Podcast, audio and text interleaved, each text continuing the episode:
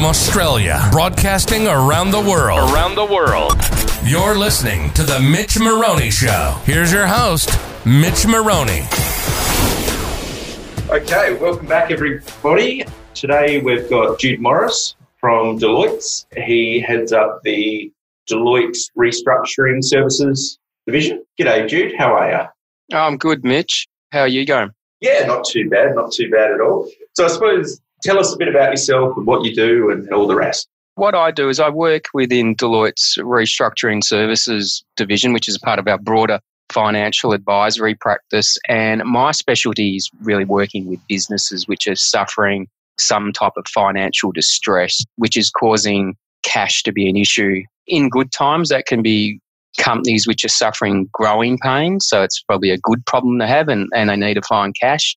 Or in other times, and in particular, probably what we're suffering at the moment with the whole COVID 19 thing, it's more where there's a real cash crunch being caused by some external factor. And what we do is we help businesses navigate their way through that period of distress and hopefully come out the other side without, hopefully, by avoiding any sort of formal insolvency. That's the other side of the things that we do, which is where a company is at the end of its life and does need to be put to sleep, so to speak. We perform services like voluntary administration to restructure companies or liquidations where it's really quite fatal for a company. So, yeah, it's pretty yeah. much what we do.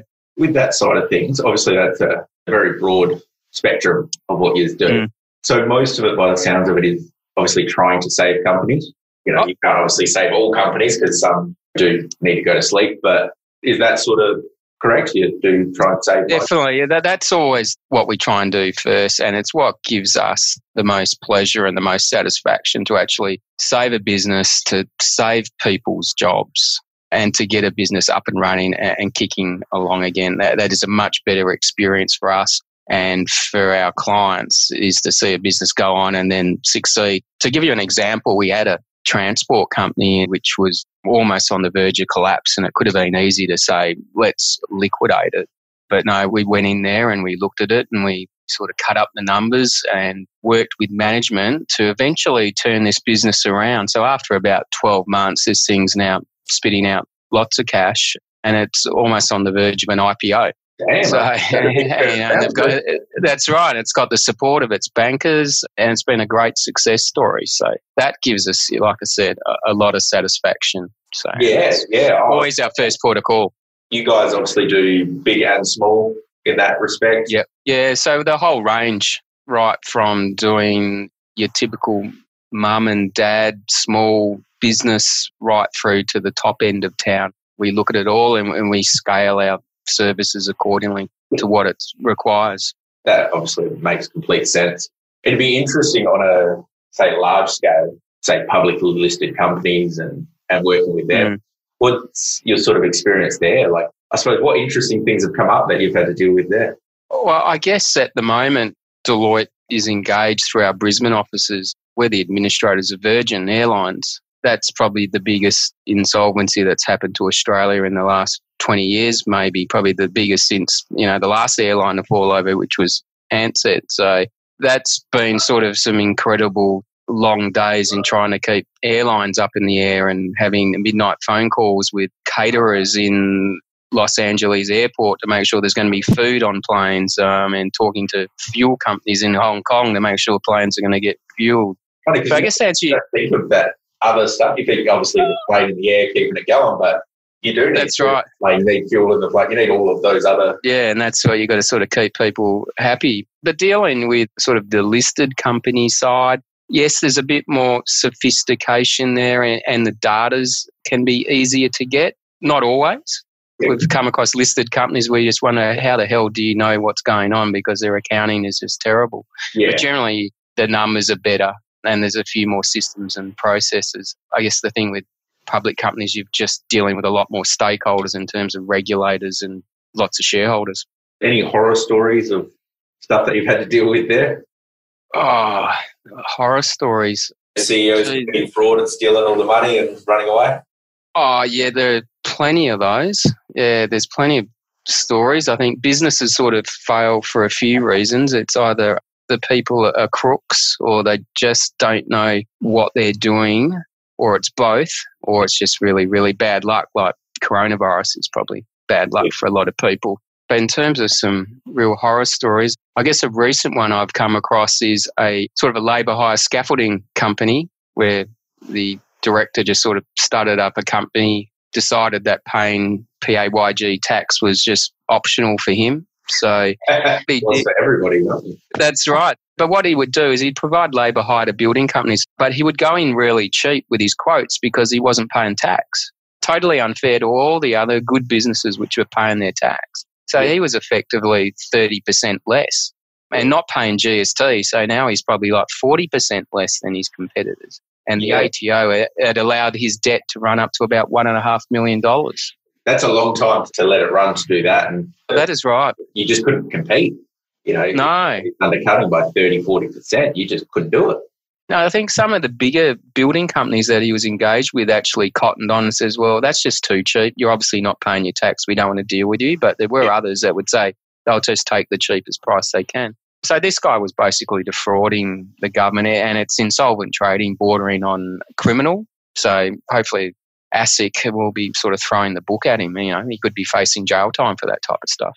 So oh. that's probably a quite a, a recent serious one. Is it very often that ASIC does have a good crack? Ah, it's got to be in, you know, they've only got so finite resources. They don't have a lot to share around. So they want to get the bang for their buck. So it will be the high profile cases yeah. where there's lots of creditors affected or lots of employees that have lost their money. That's where they're more likely to take action. It's just these little ones like this scaffolding company. At the end of the day, the government and employees might only lose a million dollars or two million dollars. But this is happening everywhere. And if you add up all of these $1 million companies, they're much bigger combined than just a few of your high profile business collapses. So yeah. it is a problem.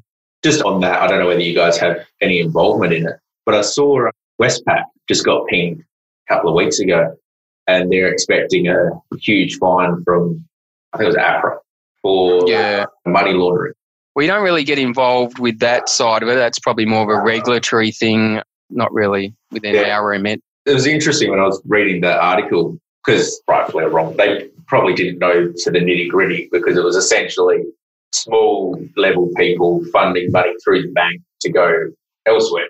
Yeah, it looks worse than what it is because it was probably a system issue where, you know, there was some problem with the system that every transaction of under $100 got through. Exactly. And there was just millions of those transactions. So that theoretically, there's a thousand dollar fine for every transaction. So yeah, and they got mm. twenty four thousand mm. transactions, I think, or twenty four thousand counts or something. Yeah. It would be something like that. Similar thing yeah. happened with Citigroup over in America. Yeah, that's right. Obviously, that was a bit more obvious that the cartel was threatening the bank managers, but they were letting it go through, and different systems didn't pick it up, and banging against banks is like a victimless crime, Mitch. So yeah, yeah, get us some ratings. yeah, that's right. So the elephant in the room, the COVID crisis at the moment. What's your sort of thoughts on it? Yeah, so a lot of people I talk to going, "Oh, geez, you guys must be really busy being in the sort of liquidation game with COVID nineteen. And talking to my colleagues in other firms and, and in the industry, well, we're actually, we're not. And looking at the stats, it's not. If anything, the numbers have probably come down of sort of business failures. And that's because of the stimulus side of things? Or? Totally, totally. The biggest thing has been the stimulus. And the second biggest thing has been there was a change to the legislation in that with a statutory demand and to wind up a company if you're owed money, in particular something the ATO uses when they're winding up companies, is it now takes six months. You can't enforce on your statutory demand for six months. So you're not going to see any winding up action at all. Plus the ATO, they've decided not to take any recovery action, which makes sense. So, you know, yeah. why would the government sort of be recovering tax when they're just pumping stimulus into the economy? So there's just so much stimulus out there. And we'd be telling people when they come to us going, well, should I put my company into a liquidation or administration? We go, well, no, you can almost hibernate if it's possible. Let's look at that solution. You might be able to get through this with yeah. all the stimulus payments. So I think at the moment, especially in Perth and in WA, we've been in the middle of crisis mode where what people have done is they've arranged JobKeeper, they've spoken to, you know, they've spoken to their landlord, they've spoken to the bank, they've deferred their payments, they've deferred their tax obligations, they might have cut a few staff.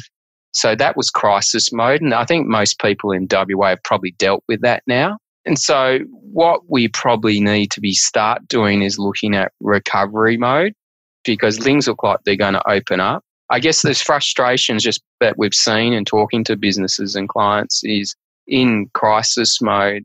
I guess the frustrations of people has been the complexities and ineligibility around JobKeeper.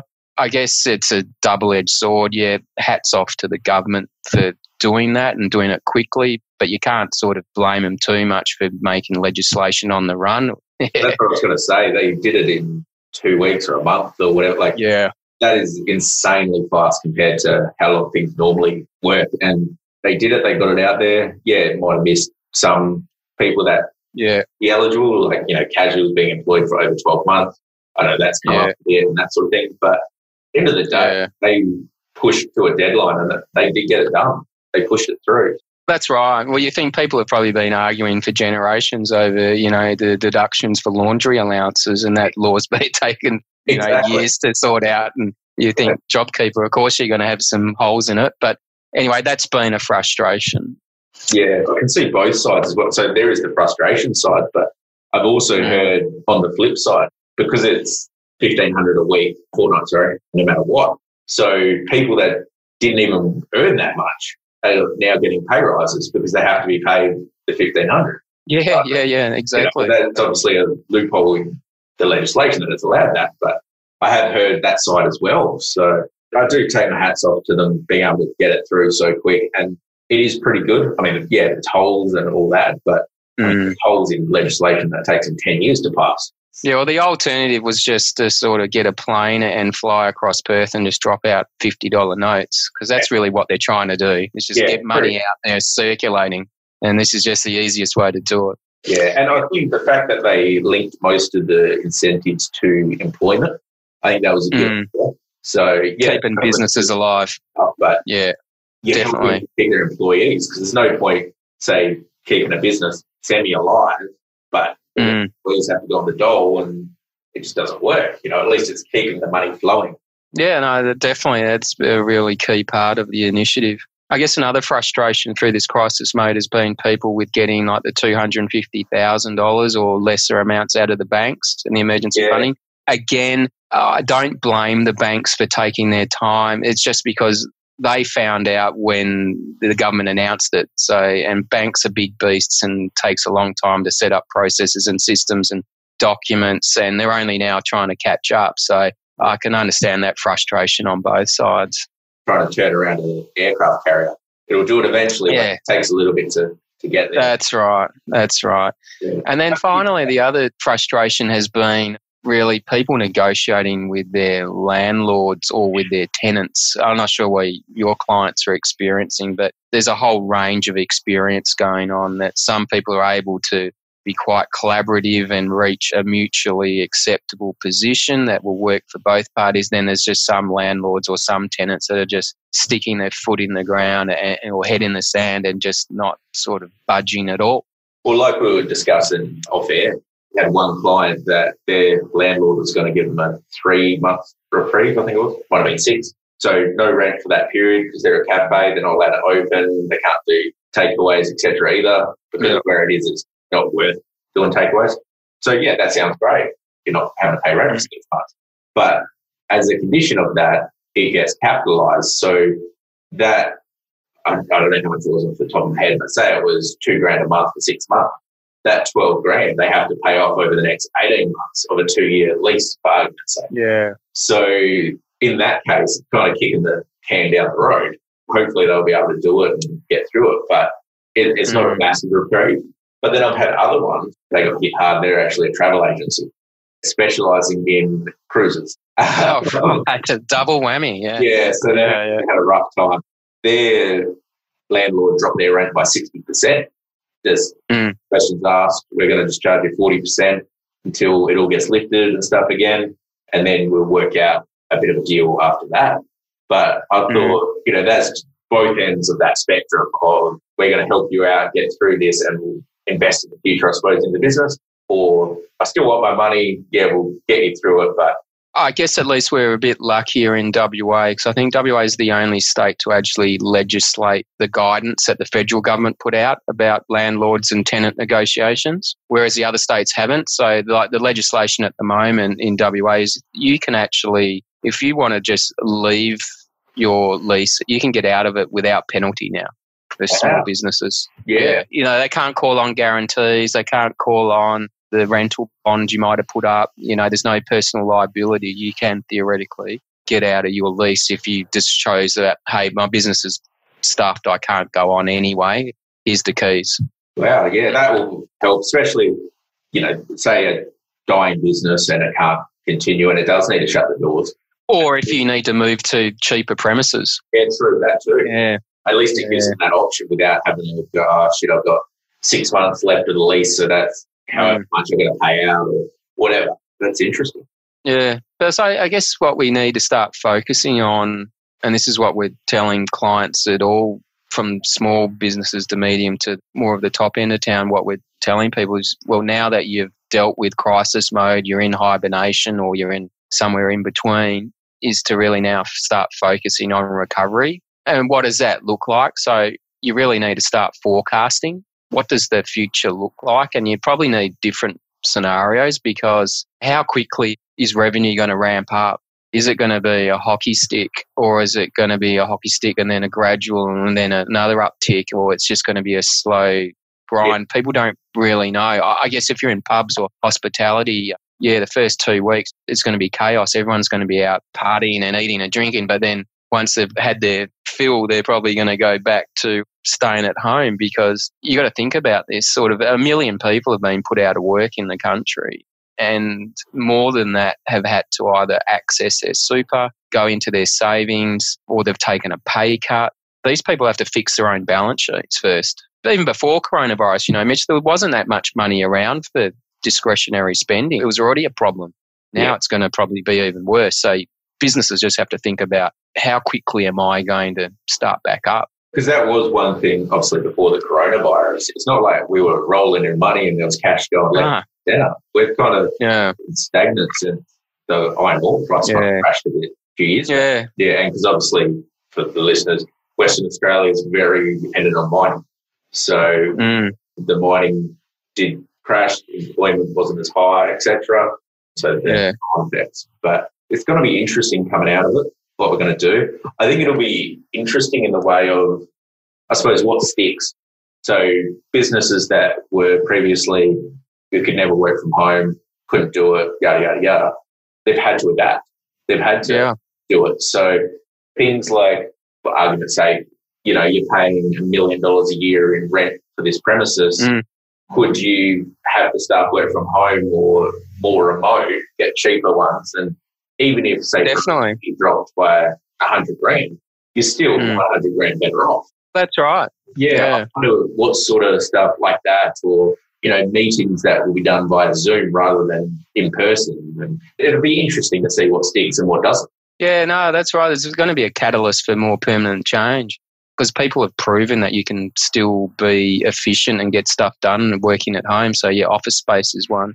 Like Yeah. the other one is like they reckon there's been a lot more telehealth going on. Your doctor's appointment is by Zoom or whatever. And they reckon that's probably going to stick even more for you think of a lot of doctor's appointments you may have, you don't actually have to be in the same room. You just want your antibiotics and you want to get out of there. Yeah. And if it's So for those things, script, then yeah, Yeah. why not? It's easy enough to do. But then the other changes are going to be well, you think about it, people's expectations around hygiene now, whereas you might have cleaned your premises twice a week. Does that now change to twice a day? I know I was going to a gym as coronavirus was just coming out and they'd moved to, you know, cleaning the place twice a day. That just increases costs where you never thought. Yeah, So, Yeah, exactly. yeah. And even just from a, a social point of view, not just economically, we haven't been locked down long enough that I think it'll go away. But for myself Mm. personally, it's been weird not shaking hands. You know, Yeah. instinctively shake the client's head when they come in. So having to stop that, I mean, I think that would come back. But if Mm, I hope so.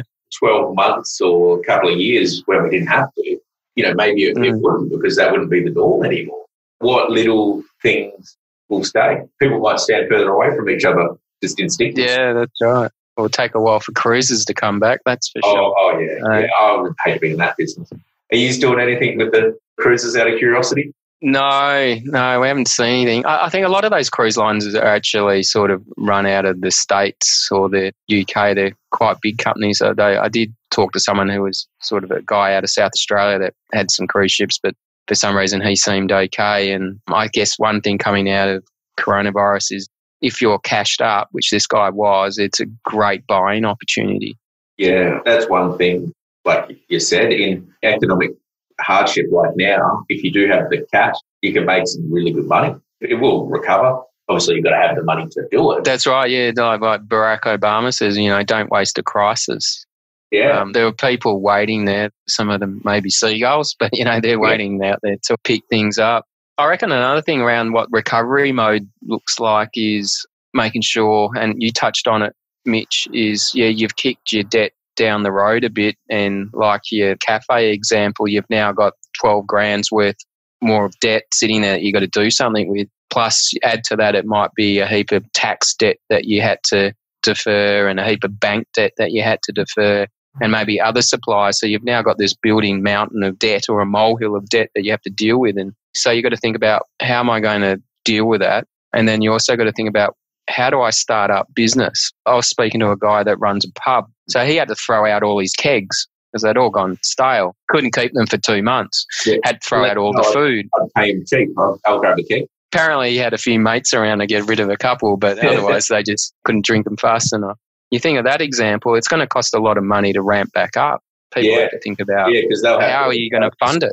So you need to be sort of speaking to your bank about you know, how you're going to fund your working capital to get up and running again and how you might manage that debt load. And we're also thinking, you've seen the banks have been absolutely hammered because they're losing money, they're deferring their income by giving people debt holidays. We're thinking at Deloitte that credit might become really quite hard to get. The banks might have to ration it. Yeah. So if you're thinking you're going to need bank debt and bank financing, you probably want to start thinking about getting it now rather than three or four months' time where the banks might be reserving their capital for only the sort of better rated credits and the lower risk deals. And that makes sense because, I mean, obviously mm. they're a business. So they're mm. putting everybody's repayments on hold and everything else. Yeah. Their cash flows just crashed. You know, obviously yeah. it's better than everybody defaulting and then they default because they don't have any money. But it still hurts yeah. cash flow if, say, a third of your customers don't pay for six months. Oh, that's right. Yeah. Yeah. That is exactly right. So you just got to think about making yeah. sure you can get hold of the money when you think you're going to need it. And it'll be interesting with the banking side of things because interest rates are so low at the moment anyway. As you said, they might get a bit more conservative with it and go into the more, I suppose, low risk sort of lending side of things. Yeah.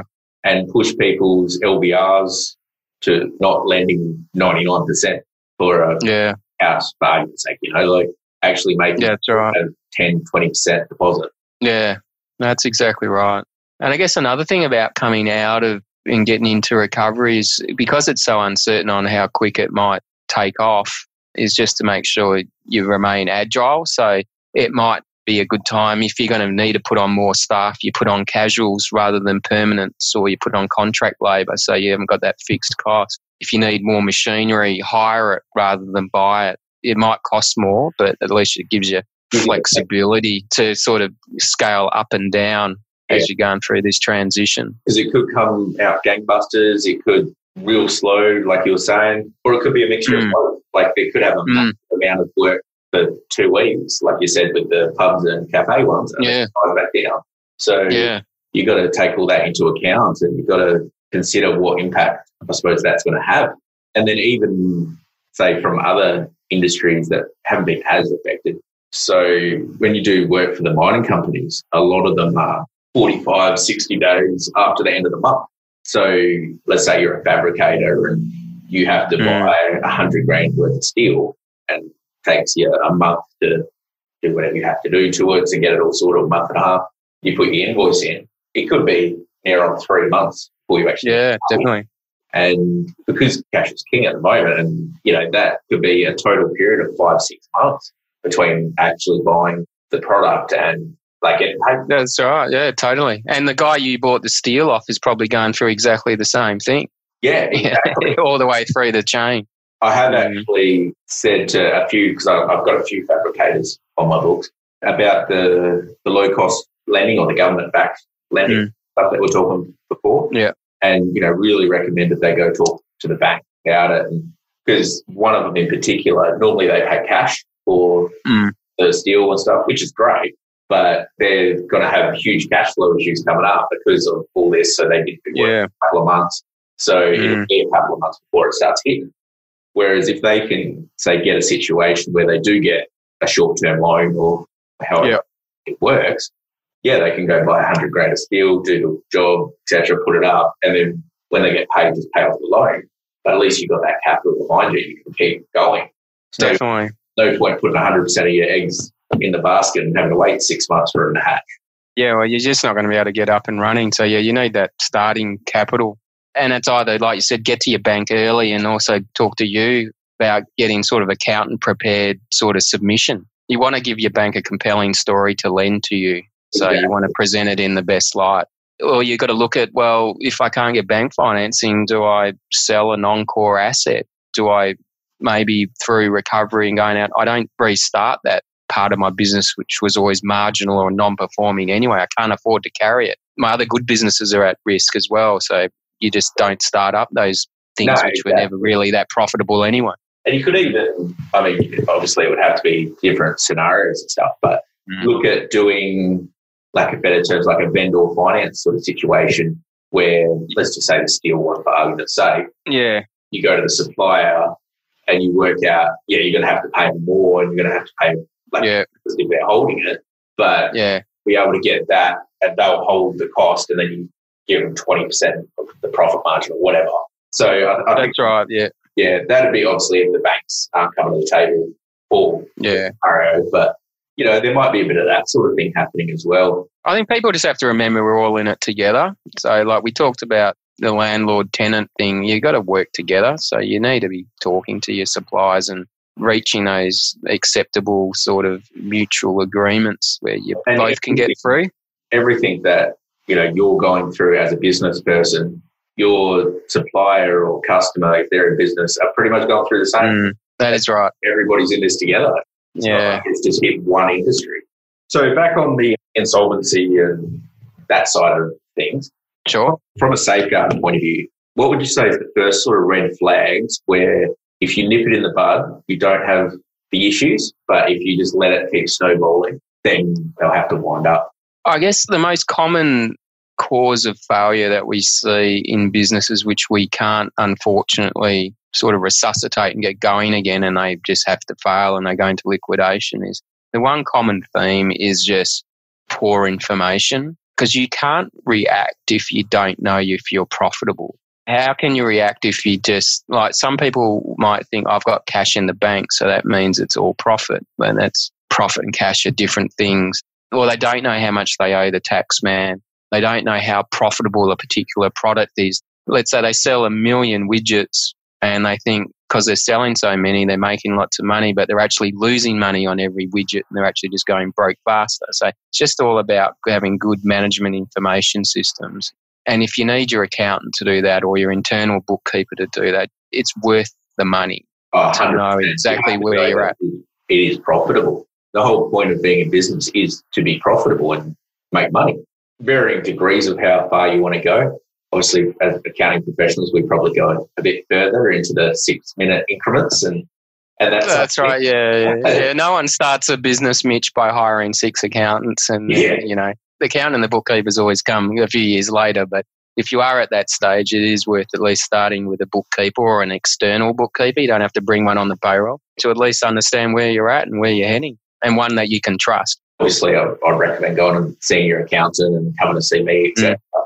But also, mm. you know, doing some reading online of how to read a profit loss, for argument's sake, mm. how to yeah. read a balance sheet, and just the basics. Because obviously, your mm. accountant's going to teach you that as well. But you yeah. need a good understanding. That's one thing I've found with clients that have come on from elsewhere, Mm. started a business or whatever. Like you said before, if there's cash in the bank, it must be I'm profitable. There's a lot that have that sort of attitude, and you go, well, it's not exactly the same. That could be tax, for argument's sake. That's right. Could have all these loans, and really, that's just the interest rate. That Yeah. that sort of thing. So you need to be able to know, okay, I'm profitable. This is how it works, etc. And one other thing I normally recommend, especially to small businesses, Mm. is to treat the business like a third party. Too many businesses, they just see it as their personal bank account. So they go, Yeah. oh, sweet, there's 10 grand in there. Let's go buy a boat. Yeah, that could be tax. That could be next week's supplier payment. Who knows what it is? Yeah. Whereas if you have the business operating and work out a wage that you can live on, Mm, Definitely. it's got to work. That I find just solves so many problems, and it also the highs make up for the lows, and it just it all smooth. Um, obviously, you know, in accounting, we can have a bit of a seasonal sort of income spike. Mm, If during that seasonal time we just took all the money and had a great old time, which I mean, you would, it'd be a great time. The rest of the year would be rough. You know, you'd be credit cards, you'd be just trying to survive. That's one thing I tell all my clients work out a salary normally, work out how much the tax is going to be on it. Do it like a third party. You're an employee of that business. yeah. And that's going to save you so much problems and pay your tax because that's another Yes. that bites a lot of, especially small business. It, it bites them a few years down the track once they've started. ATO is starting to jump up and down because their debt's getting bigger and bigger. A few years extra, and unfortunately, get Jude involved because company can't. Yeah. Like after having good accounting systems and knowing whether you're making money, yeah, the biggest red flag that a company's failing is they can't pay their tax or they can't pay their super because they're Yeah. using the tax man or unfortunately their employees as a bank. Unfortunately, that's quite Mm, and with the super side of things not paying the super because most individuals and employees don't check their super fund every quarter Mm. before they got paid. A lot of businesses think they can just get away with it and nobody will notice, but yeah. that's not the reality. And with the new rules that are coming in, that's Mm. going to be even harsher. No, that's right. Yeah, yeah. You're you're facing personal liability as a director Yeah, or as an employer for not paying your employees super. that and they're looking at 100% fine the value so you know you don't pay 10,000 in super you get fined 10 grand as well but they'll probably Yeah. charge you interest and stuff on the 20 so of 10 mm. grand they'll owe 25 or you know Yeah. something like that and it's non-deductible as well pay your super that's the point of that it. Pay your super before you pay yourself. yeah, pretty much. Being realistic, because again, a lot of clients, and that's why I say the salary is they don't realize how much money they're actually pulling out. They go, Mm. oh, I only take fifteen hundred out a week. For example, I had this exact client that Mm. came in this week and having this conversation. So they run a retail takeaway shop, and they go, oh, we only take fifteen hundred out a week for us, and we pay Mm. mortgage, yada yada yada, out of it. I was like, oh yeah, no worries. Okay, so going through it, yeah, they took that much out, but they also took in another seventy thousand dollars throughout the year in just going to the shops and buying smokes or going to the pub. Petrol, Yeah, phones, and yeah, they didn't count into it. And I think looking at their accounts, for example, looks like they may have renovated their personal home and were paying through it because there's like 40 Yeah. grand to some builder. So they're going, yeah, I only take out 1500 a week. But the reality is you don't. You're taking out way more than that. And I get it, but you know, if you're going to do that, it makes it a lot harder to sell the business. People don't get a true reflection of the profit that it is spitting out. Yeah, 100%. And I get it as well. If you've got that much money Mm. in the bank, it looks really good. But at the same time, they take it out. And that's where I find they get themselves in the shit because they spend it and then they get a big tax bill because they earn that money. You know, they earn it. Yep. They've spent essentially tax money, use the tax man as a bank, and then they get into some trouble. So All too often.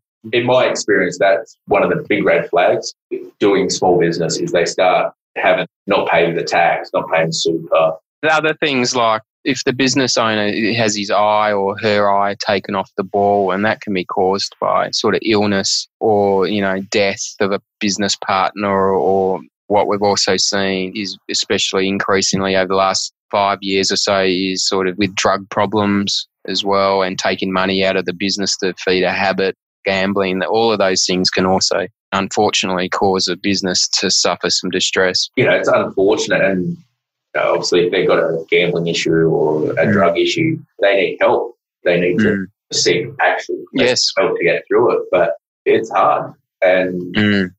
you know, ATO, as much as everybody doesn't like paying taxes and stuff, and don't get me wrong, yes. I'm not super keen on when I get my tax bill. They are relatively reasonable. The principal amount you owe them, they'll generally say, you know, you owe us that, you've got to pay us it. But if you've got extenuating circumstances why you didn't lodge something, whatever. They're generally mm. pretty good with, okay, well, we're not going to charge you penalties for it. If yeah. not, let's go on a payment arrangement or interest or whatever. In my experience, the times that they really throw the book at you is when you refuse to talk to them, you don't want anything to do with it, you ignore everything. And yeah. they're a creditor, they want to get paid. And like, if you're not coming to the party, they're going to force you to come to the party. But so would anybody else, you know. You've got a bank loan and you just refuse to talk to the bank and pay it. Eventually the bank's gonna force you to come to the party by court or lawyers or who knows what. Oh, that's right. Yeah, I have found open and honest dialogue with them is the best way to get on top of it. Yeah, and that goes for all your sort of key stakeholders, your bank, key suppliers, landlords, or communicate. Yeah, because no one gets anywhere by sticking your head in the sand and not communicating. Exactly, and everybody's human. Like, yeah, they're mm. working for the ATO or they're working for the bank or whatever, but they are human as well. So they can see what's happening and they will try and help if possible. That's been my experience with it. You know, sometimes they do have to put the foot down, but a lot of the time yeah. They will give people so many chances.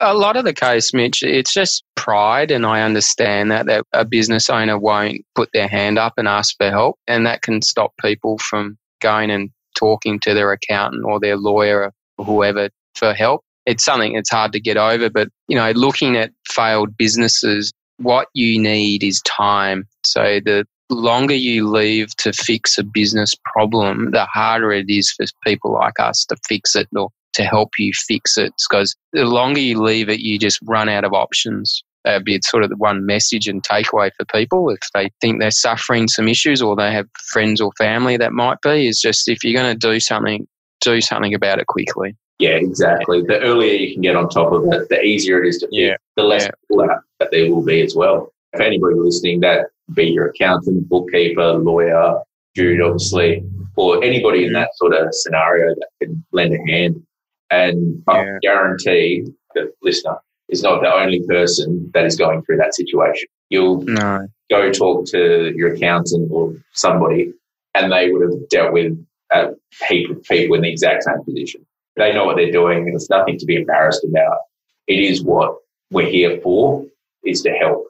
So get in touch early and more likely to be able to turn it around. That's right. So that's the big worrying side of things. So from the other side, if you've got a say a small business and you're trading with a customer, for argument's sake, what would be the things to sort of watch out for? So I suppose you don't get burnt if they go uh, yeah. yeah, so looking at your own debtors, obviously keep an eye on, and it's probably one of the most important features of your Xero product or your MYOB or whatever you might use, is look at your age debtors and look at that over time for a particular supplier.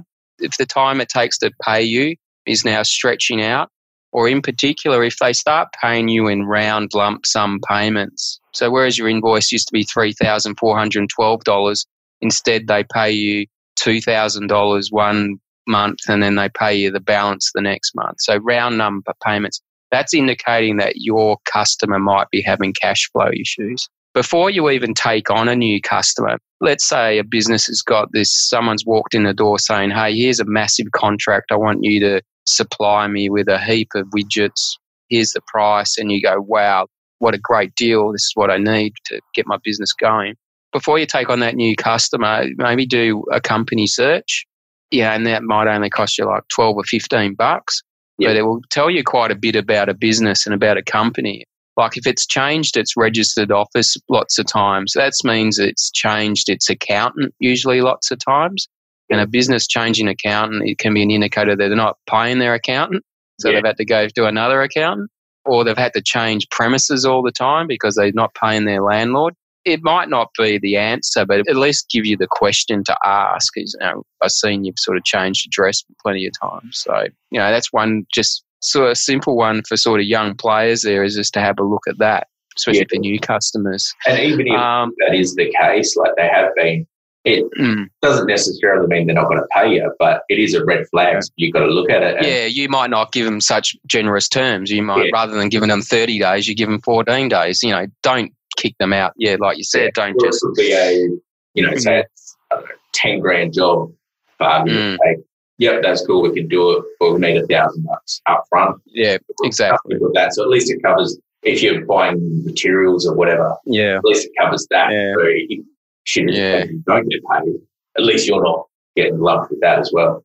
The other red flag to look out for is if you've got this information, you might not always do, is if there's high staff turnover with one of your clients. That's usually an indicator people are just unhappy there, or they're not getting paid, or they just want to get out because the first people to see the writing on the wall are the staff.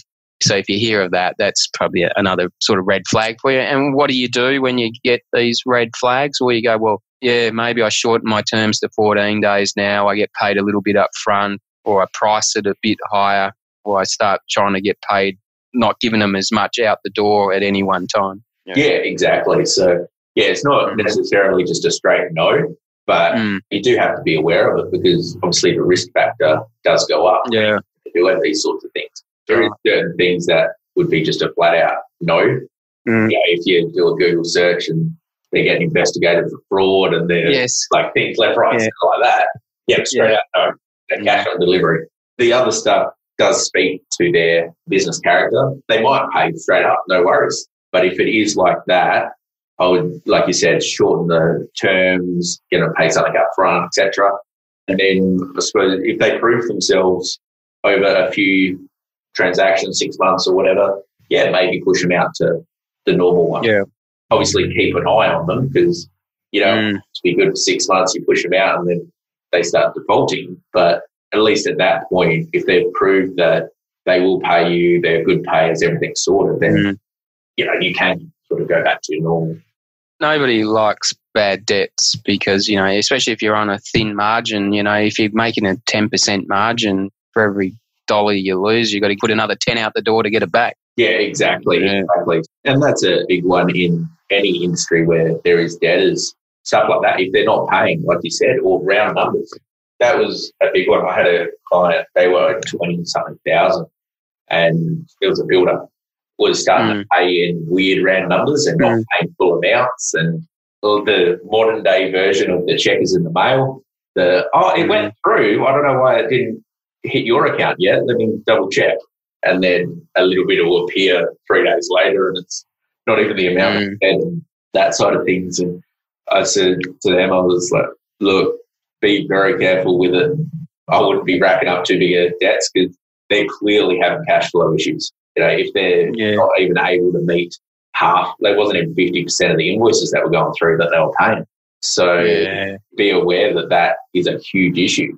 Maybe look at stepping back a little bit or considering other options. Yeah, because we've seen plenty of businesses collapse because they've lost a big debtor because a debtor has collapsed. ultimately that debtor did collapse. It was about 20 grand that got written off, which is unrecoverable. But you could see the writing on the wall a couple of months leading into it because Yeah. if it's like that, there's an issue, especially consistently. Another one to look out for too, Mitch, is if whereas in the past a debtor might have been paying you by EFT Yeah. and they suddenly ask, can we pay by credit card? There's, Especially, do you take Amex? You know, the, the, that's Yeah. because they're sort of running out of funding sources. So yeah, yeah, that, that's that's another one to look out for. which, you know, as we said before, in and of itself, that might not mean like they might just want the points or whatever. Something where you do have to go, oh, okay, why, you know, is this Mm. an issue or what's happening here? So with a lot of stuff like in business, it might not just be a complete no. It's just, okay, well, that's a concerning thing. But let's just keep an eye on it. I think the biggest yeah. takeaway is review your debtors, who owes you money, how long they take to pay you, and try and keep it as low as possible because obviously yeah. you want the money in your bank, not theirs. Obviously, you've got your terms. They might all be paying it's just really high because you did all the work recently. But, you know, when they start getting a little bit older, 30 days overdue, 60, 90, mm. start getting on that phone because the longer it goes, the harder it is to collect.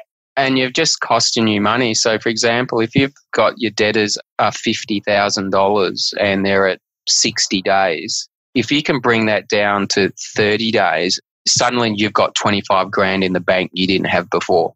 Yeah, 100%. So that's just cash you've just created out of nowhere almost that you can now use to do something with because you've just shortened your terms. So Yeah, exactly. And yeah. the flip side of that is if it, they suddenly take an extra month to pay you, you're out. Yeah. That amount. That's well. right. Yeah, that's right. It's really important to stay on top of that. It can cost you.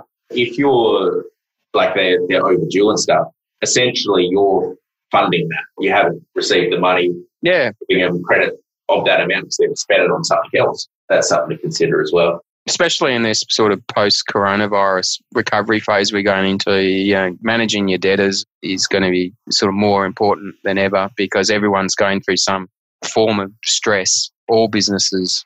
Yeah, exactly. And that's like when looking at our business, I don't think we'll get hit too hard from a direct hit because, mm. as I said, we're flat out with all the advisory stuff at the moment.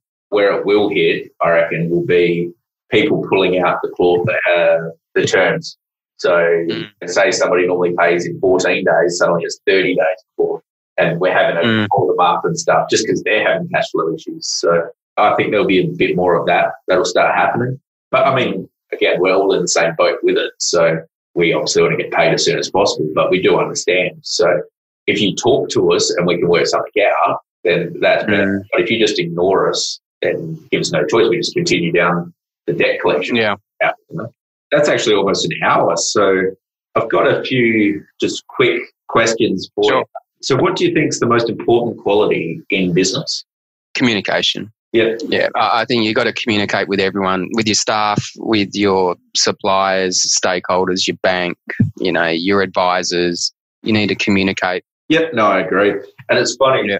like I've spoke to a few people recently and asked that question, and everybody's been pretty much the same answer. Different mm. ways of saying it, but integrity, for example, yes, would be mm. like integrity, talking to people, making sure everybody like they're all very similar in that, and yeah. I 100% agree. Being honest, being open, and especially in Western Australia, we are a small place, so word gets around. Yeah. So if you yeah. are upfront, honest, and you communicate with everybody, as I said, people are human. They will generally understand and they'll try and work with you. Next question for you. If you had one superpower, what would it be? Oh, I always like to be invisible, I reckon. Don't ask why. yeah, I just reckon it'd be cool at sometimes just to be able to disappear. yeah. That makes sense, makes sense. So, if you could give your younger self one piece of advice, what would it be? Don't always take the first offer on the table. Sometimes you might just want to wait. Some things might look really good and they are good, but there could be something even better. Be patient. Good one. Yeah. That's good. That's good. I know the answer to this one, and that's why I left it to the end. What's your favourite footy team? Uh, it's uh, definitely West Coast and looking very forward to hopefully some semblance of footy starting again. So yeah, yeah, some... that's been probably the worst thing about lockdown is no footy. yep, I agree. I agree. Now, what's your favourite book of all time? I really like. I'm not sure if you've heard of Catch Twenty Two. The guy that wrote it coined the phrase "Catch Twenty Two when you're in this circular argument or circular situation you just can't get out of. So really like that. Very, very funny. I think they've made a movie of it, and I think it might even be a new series. I think they've recreated it on one of the streaming channels. Beautiful. That's the five and the podcast. So thank you very much. It's very informative, and I think the listeners are going to get some good information out of it. So if they do have any questions or anything, how will they get in touch? Or if they're a client of yours, Mitch, happy for them just to give you a hoy. We've known each other for a while now, so you've got my details. So maybe that's a good first port of call and happy to chat. We're happy to invest time and, and talk through problems and not just one free hour. It can be multiple meetings to understand a situation and we'll give you a quick no or a, you know rather than a slow yes as to whether we can help you. Yep. So happy to invest. Sounds good. Yeah. We'll put our contact information in the notes as well. So if you do want to get yep. in touch, give us a call, and I'm sure we can we can tee something up. So excellent. Cool. Well, thank you very much, and everybody, just stay tuned for the next one. Thanks, Mitch. You've been listening to the Mitch Moroney Show. Mitch Moroney Show. Stay tuned for more.